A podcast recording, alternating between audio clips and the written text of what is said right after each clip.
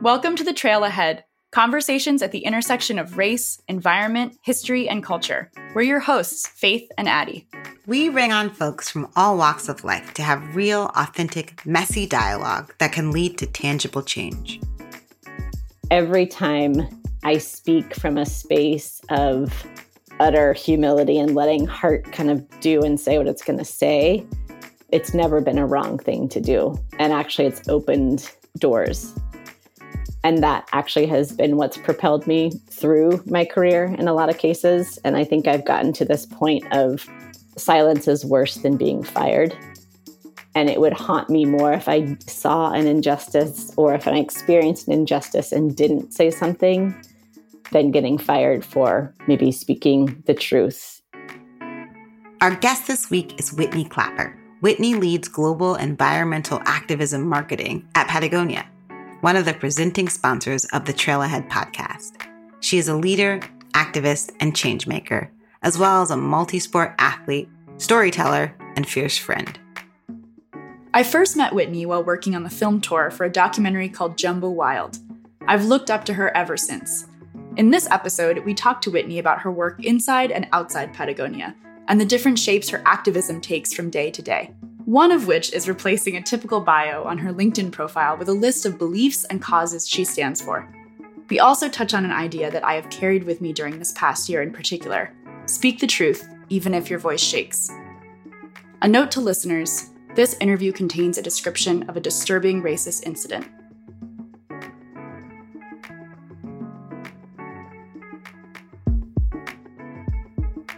I am Whitney Connor Clapper. I go by she, her, hers pronouns. I am currently and have been really for the duration of COVID been home, which is on the ancestral lands of the Chumash, specifically the Ventureño and Barbareño band of Chumash. I am a Patagonia employee and work closely as the environmental and activism marketer. What Patagonia did and I believe it was in the beginning of 2020, but saying like, we're no longer in the business of selling clothing, we're in the business of saving the planet. How did that happen? Like, how does a brand do that? And how does that directly relate to your job and interesting title? I don't even know what my real title is. We went through this practice at Patagonia where we were supposed to like come up with like unconventional titles. It was an HR exercise and I really tried to push forward unicorn wrangler, but but they didn't want me to dub myself that. Um, but I kind of like that's kind of what I feel like I do sometimes. So technically, you know, as the environmental marketer, you know, it's working very closely with our Enviro campaigns team, and they are a team that is really focused on environmental issues, and that spans the gamut. There are probably 30 plus different environmental topics at any given time that we are tracking, and some are obviously bigger than others, and oftentimes they ebb and flow based on president and political, you know, whatever is kind of in the political landscape and the news and that sort of thing. So it's it's everything from broad climate to Arctic Bears Ears, all of the different rollbacks. Whenever we want to have more of a public facing moment, that's where I come in as their marketer. I think one of the things I actually really appreciate and love about being the enviro and, and activism marketer is that I don't have to speak to an audience that's going to fit a product right? So it opens up doors for me in ways that it just doesn't for our product teams at this point. And so as a result, I'm never going to put a paid plan together to speak to our core audience, right? Like the core audience is core because they tune into everything and they show up to events and we don't have to extend you know special invites necessarily to them. And so quite often where I'm trying to go is much more of who are those people that have never set foot in a Patagonia store who are those people that maybe also care about the Arctic, but maybe don't even own a piece of Patagonia clothing or much less any sort of item from the outdoor industry. And I'm always really fascinated at trying to meet those new people. It's kind of a newer tactic, I think, for Patagonia in some cases where it's not that I don't care and love about our core audience, but like that's not my focus. My focus is new. How oh, like how does yeah. a brand kind of do that? I mean, I don't necessarily think that people would necessarily expect like listening to you right now, they might think that you work at an environmental conservation group the way it works for Patagonia and the way the you know the mission statement that we had had for 30 plus years kind of changed overnight is we're still privately owned. And so the owners, the Chouinards, asked for us to change the mission statement to we're in business to save the home planet. And it was really due to the fact of the planet is burning up and the urgency of really needing to figure out how to be better about all of our different actions, knowing full well that business is dirty but there is this balance and it's a balance we kind of talk about every single day is oh yeah we're actually a clothing company or are we an activist company? You know and what voice is louder and it ebbs and flows whether we're a clothing company or a an activist company? And i think we're finding that balance of how can you do both? What was your experience like being in a large very recognizable brand during the Black Lives Matter uprisings of this summer. The thing that surprised me and didn't surprise me at the same time was that it felt like, for whatever reason, Patagonia finally had to pay attention. And I think the thing that surprised me is that why did it have to take all of these uprising deaths, fear, hatred, pain, struggling, I mean, human lives lost for us to pay attention? at the same time, I'm not surprised because it has not been a world that has really been forced upon a basically white privileged brand. And Patagonia is not unique, you know, in the outdoor industry to probably going through similar emotions. I grew up in a small town in the Midwest where, you know, my neighbor down the street I remember going over to his house one day and he literally had hung a black Cabbage Patch Kid in his garage and was like beating it. And it was horrifying to me because two miles the other way down my street was this small liberal arts college where my dad was an English professor. And that's why we lived in this community is he had gotten this job. And it was an international, I mean, we had people from all over the world at this small little school. And so I grew up in this space of all different races, all different cultures. My dad constantly had students to our house, but then the rest of the community outside of this college, it was really conservative. It was horrifically racist. You know, it was the St. Louis area, and there's a lot of crime and violence and redlining. I mean, like all of this is what I kind of grew up with, and that led me into more of wanting to do more with sociology, cultural anthropology, and just wanting to get to know people and cultures. And early on, I had to kind of have racial conversations. I guess I share that because I just had a different experience coming into the outdoor industry and recognizing that there's a very different, I'm not trying to say very different experience, but not everyone had that chance, you know, or had that space to grow up in. Not everyone had to confront race at Patagonia and, and outdoor industry until this summer, which is where it's like, I'm surprised that that is actually the case. And I'm not surprised at the same time. I think what I struggled with a lot was also this for the five years I've been in this role, I had been trying and I'm not the only one. I shouldn't say me as in, you know, I'm not, I'm definitely not the only one asking these questions, but I had been trying to do a lot of asking the harder questions of our HR, of my bosses. You know, we recognized the need for systemic change well before this summer. So why did it take so long for us to act?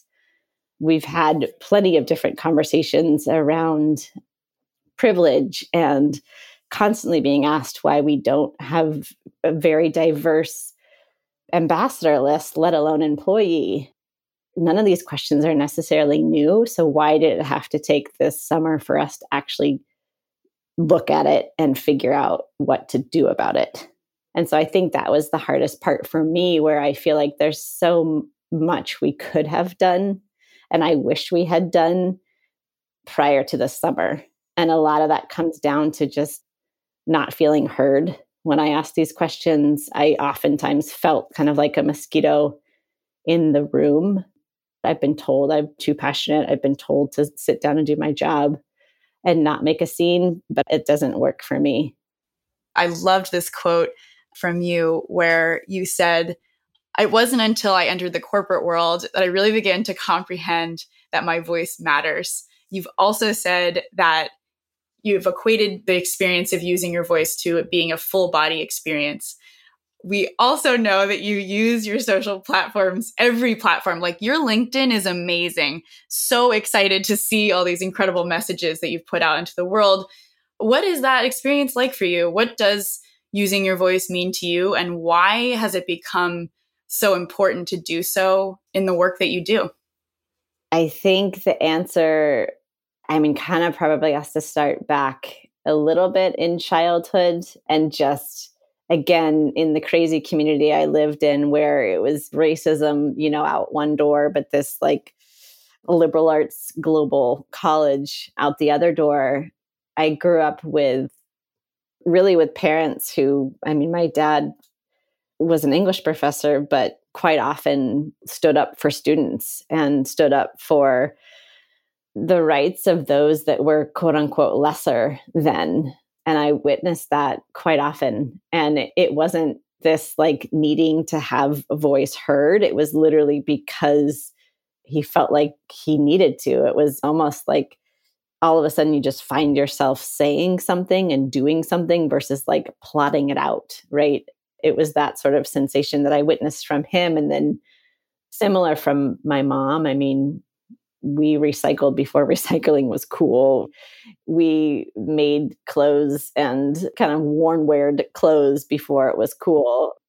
And it was one of those things where I learned a lot from witnessing that.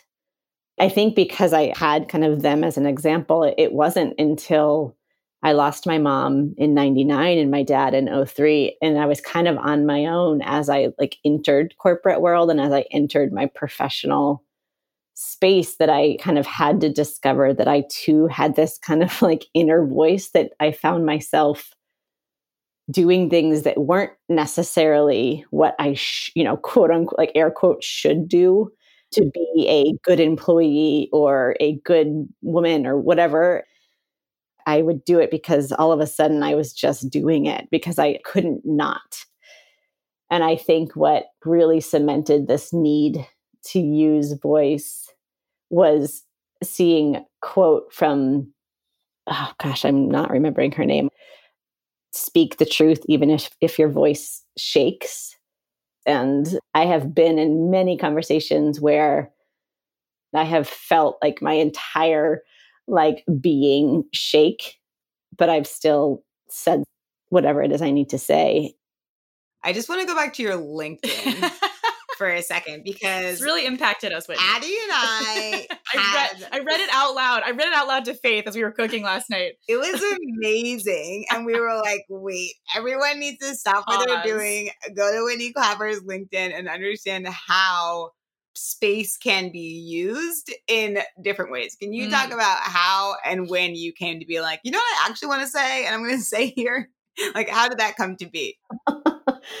God, I don't even remember. I mean, I think I just, I mean, LinkedIn's a funny thing, right? Where any given day I might be looking for a new job, but I'm not really looking for a new job, but I've always kind of kept it updated. And I think at one point someone had asked me for a review or, you know, testimonial, whatever the hell they're called on LinkedIn that like led me to their profile which then of course you go down this rabbit hole because you get the like you know, on the side of LinkedIn where like other people viewed these people. It's like the YouTube shows of like, you should watch this, right? And, you know, next thing you know, you've seen all these other people's profiles. And then, then I went back to mine and I was like, this just feels like rote and kind of dull and not actually representative. And I also realized I hadn't really updated it since, I mean, years ago. I just remember having this moment of like, I'm going to put this on my, like, this is what comes to me to say. And this is going to be a better slice of who may want to work with me or who not like if they can kind of respond to some of the things I put in here versus like whatever the list of like accolades you have, you know, over the years, this is going to be more telling of maybe who sends me notes. And I think just by default of being a Patagonia employee, like I get people every day, it feels like asking for jobs at Patagonia or, you know, wanting to learn more. And so I, I guess it was partly also somewhat selfish, whereas like I don't want to spend my time just answering random LinkedIn requests. Like if you really want to talk to me about something I care about, like now you know what I want to talk about or don't want to talk about. I don't need the small talk. I need the real talk.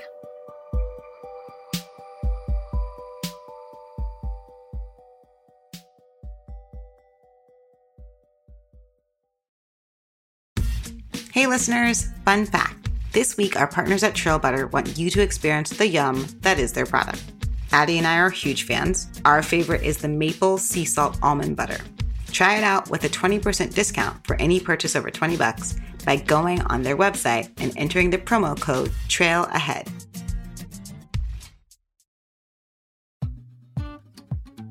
Faith, I have to admit, the Patagonia Strider shorts are my new favorite. And this time I got these because you always wear them and I was jealous. So now I think we're even. It's true. I love these shorts. The elastic band makes them a comfy fit, and the little pocket in the back is perfect for a phone or some snacks. And so far, no chafing, which is a very real thing for me. Oh, so real. They're also so light, they're fair trade certified sewn, and made with a mix of recycled materials.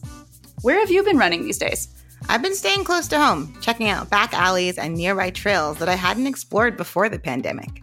And I'm really glad it's warm enough for shorts again. Totally. Patagonia, in the business of saving our home planet and making the best trail running shorts ever.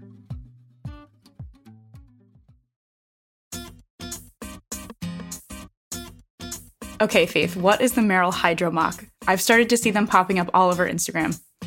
Could try to answer that question, but I think it makes more sense to ask one of the coolest people I know, a staple of the New York City run community, Jeb Helado. So I got the scoop from him. Oh, hydro love them. In the summertime, I'm in the woods a lot. Like I go camping, I can like hang out at the lake, and they just seem like the perfect shoe because they're ventilated and they're waterproof. Like I just did that 50k. Probably like the last 10 miles, I was like, oh, I just can't wait to get these shoes up back on there, just so like I let them breathe and recover. You heard it from the source, an NYC sneakerhead, marathoner, ultra runner, and one of the most stylish people I know. Thanks, Jeb. The Merrell Hydro Moc. Walk, don't run to get you a pair.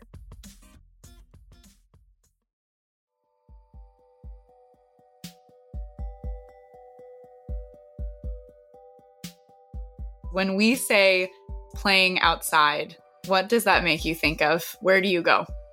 I think early early 2000s when I joined outdoor industry, it was about being in these pristine kind of remote locations doing your sport. And it was about different waves that you are surfing and did you get barreled right? Was the wave over the top of you and were you riding it at the same time versus thinking about whose land you might be on or thinking about the privilege that comes from being able to go to these pristine remote locations that was just not a part of the conversation early on in my experience by any means and i feel like a lot of that has shifted and there's much more of an awareness and awakening that's coming to the industry as a whole, which is good to see. I wanted to ask you about the Gwich'in. I've had the extreme privilege of going up and visiting both Venetie and Arctic Village, which are two Gwich'in villages near the Arctic National Wildlife Refuge. And I'd love if you could talk a little about maybe for someone who's never heard about the Gwich'in and have never heard about the porcupine caribou herd or the, the drilling in the coastal plain. Could you kind of like give us a sense of the conversation there and what your personal relationship has been to? The Gwich'in are to me some of the most resilient native people that I have ever interacted with. And that's probably a pretty silly statement in some cases because Lord knows there has been resilience from all sorts of different native nations. But thinking about one, just the remoteness of the Arctic and the fact, to your point, that very few people will ever visit the Arctic refuge versus maybe, you know, some of the communities that are in the lower 48 of the US. I feel like there the remoteness makes it a taller order in some cases. And the work that the Gwich'in have been doing for decades against big oil. I mean, a small community against big oil is absolutely no joke. And it is totally David and Goliath. And then you add in state leaders and senators and representatives who also call out what a wasteland the Arctic is. A few of their words, a few of their words that have significant change in sway in DC. And these are their state representatives and leaders who don't actually even recognize the Gwich'in as people.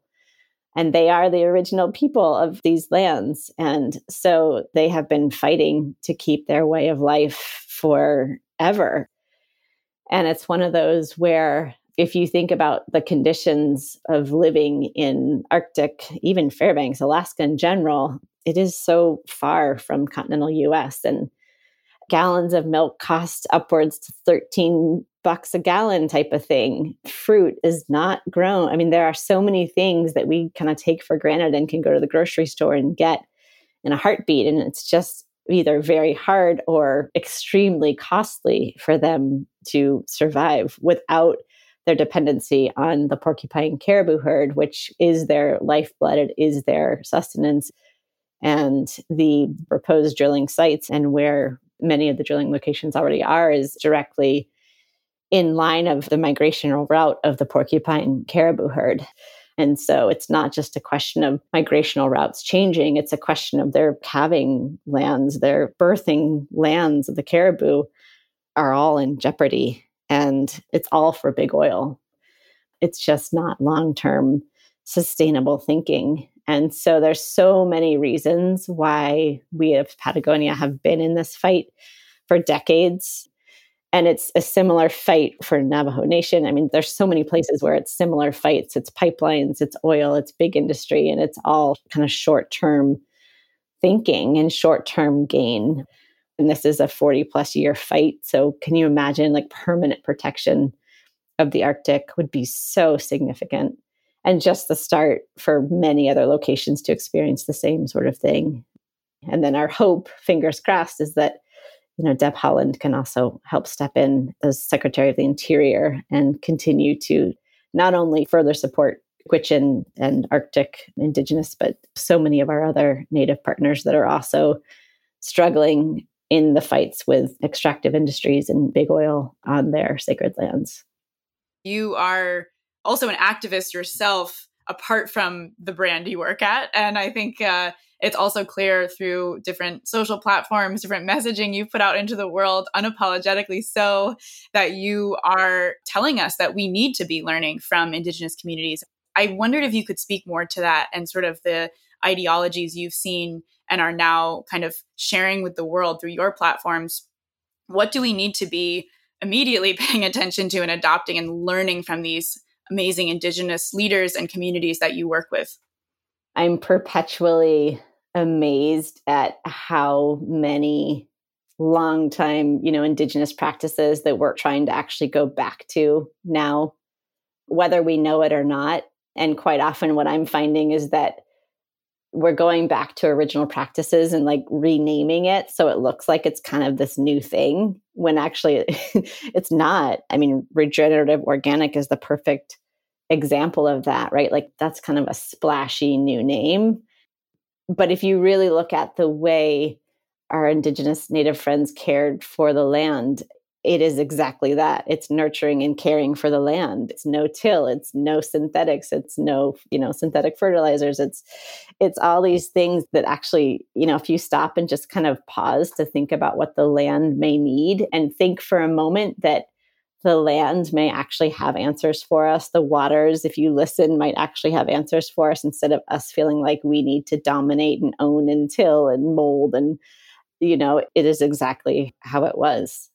And so I think that there are so many examples you know it's soil maintenance it's care for the land you know public lands the relationship there it is fire management you know there are so many stories of being able to track colonization through mm-hmm. how forests and, and trees were managed and being able to kind of know that history of like when people were moved off certain lands based on fire history and how forests are now overgrown and let's just call it what it is and recognize what it is that we have a lot to learn from some of these different ancestors. And i think even even in the care and treatment of one another I had the chance to be at one of the Gwich'in gatherings, and there was definitely, you know, animosity between different tribal members. And there, you know, there's decades of conflicts within the Gwich'in. And I remember witnessing different Gwich'in leaders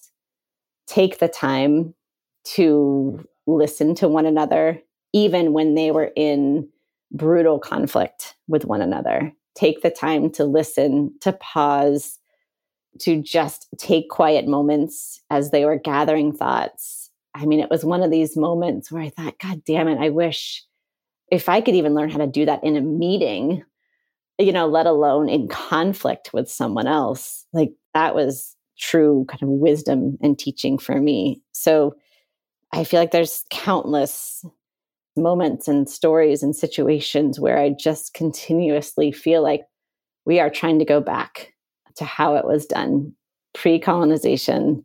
Really, I guess the lesson is I hope we can acknowledge what we're doing and call it what it is. Let's just kind of figure out how we can honor Indigenous ways and learn from and move forward. I guess the only other thing I would say on that too is, you know, in this public lands journey that Patagonia has been on, and Faith, I'm curious, you know, your perspective on this land, but one of the things I've also loved about indigenous relationship with land is that it, it is exactly that. It, it's relationship with it's honoring of it's not ownership. It's not their land versus our land right? It's not our land it's not your land. There isn't a possession when it comes to nature from indigenous ways. And i've always so appreciated that because this sense of dominance, this sense of performative action to possess. I feel like we're missing, we're missing the mark, and we're spending a lot of energy missing the mark when we actually could be in unity and harmony in relationship a lot more with land, waters, people, all of the above. What you're saying resonates a lot with me, and it feels like we're in a conflict with the systems that we've created and so we still have to work within these systems as we try to create pathways that bring us back to indigenous practices. I think, especially when I was in grad school, I was working on a project about Native American cultural appropriation and fashion. And I was trying to not be touchy feely about it. And so I was like, I'm going to talk about the economic repercussions of this. I'm going to talk about what it means to be taking money out of Native communities. And that's what you're doing when you buy these knockoffs and all this stuff. And I did the first cut of it. And after, you know, watching it, I realized that I had really done an injustice by not talking about spirit and not talking about the relationships with the land. And I was so worried that they would come off as being too touchy feely. And yet, all of the people in my film who were all native creators and First Nation artists. That was a part of them and it was a part of who they were. And so I really started to try to go back and really listen differently and realize like I don't have to feel like I'm going to be too touchy feely if I talk about the spirit of the land. I talk about listening to what the earth is telling me. I guess just to say that for me, like calling myself a conservationist, talking about being a public land owner is still buying into the conceit that land can be owned in order to work within the systems and the laws and the policies that we have set up and in order to try to advocate in that way. That said i know that even you know saying i'm a public land owner is also flawed.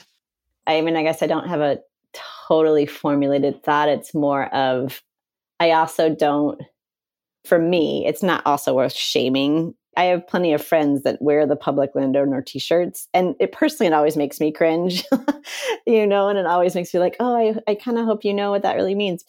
But I also, I guess I feel like I am trying to be better about how do we keep ourselves curious to want to ask the questions. I mean, I feel like so many of these different issues, and I, I feel it at Patagonia too. It's like there has to be a vulnerableness for us to really kind of learn through all mm-hmm. of these different social norms, narratives, you know, whatever it may be that we are kind of growing up and, and living in, and, and to move beyond that. And I hope that people start to feel more comfortable in the uncomfortableness of just asking the questions to people that maybe they wouldn't normally ask the questions to, and that those people then can feel absolutely comfortable responding however they want to, because they might be exhausted from answering certain questions, and that's totally legitimate. But how do we stay curious to be better, do better, learn more? And that's, I guess, a hope I have for myself, but you know, for Patagonia for outdoor industry as well. And I guess I hope that we can we can become more open to hearing and wanting to ask the questions to help open and broaden those different perspectives so that we can kind of evolve in a way to be more human and real.